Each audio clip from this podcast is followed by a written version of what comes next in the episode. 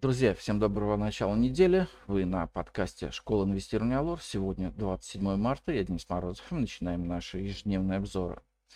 Итак, сегодня у нас в фокусе дня в 17.30 из США смотрим индекс производственной активности от ФРС Далласа за март.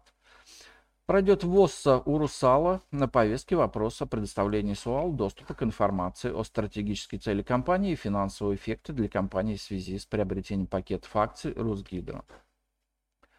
По отчетностям отчитается МСФО за 2022 год Global Trans. И сегодня у нас в выпуске индекс московской биржи продолжит консолидацию. После взлета в прошлый понедельник оставшуюся часть недели российский рынок акций провел консолидации чуть ниже отметки 2400 пунктов. Нет причин для выхода из нее и сегодня, хотя по традиции понедельников рынок попробует подрасти.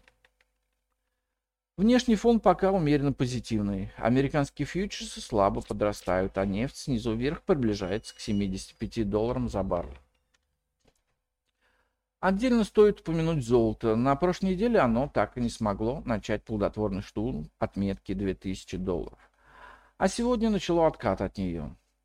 Акции российских золотобычков очень слабо реагировали на фазу роста золота, поэтому можно с большой долей уверенности предположить, предположить, что на удешевление золота они более резво откликнутся снижением своих котировок. Совет директоров Московской биржи в пятницу ожидаемо утвердил рекомендацию выплатить дивиденды из расчета 4 рубля 84 копейки на акцию, что соответствует дивидендной доходности в 4,3%. Будет просто чудо, если в нынешнем году биржа сумеет заработать прибыль, сопоставимую с прошлогодней.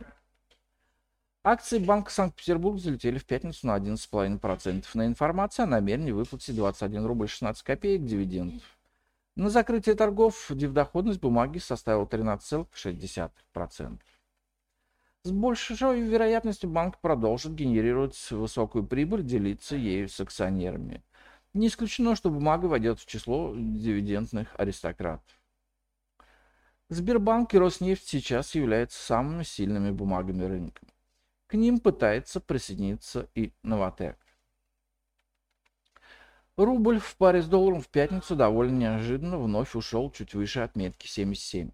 Сегодня и завтра российская валюта будет поддерживать пик налогового периода.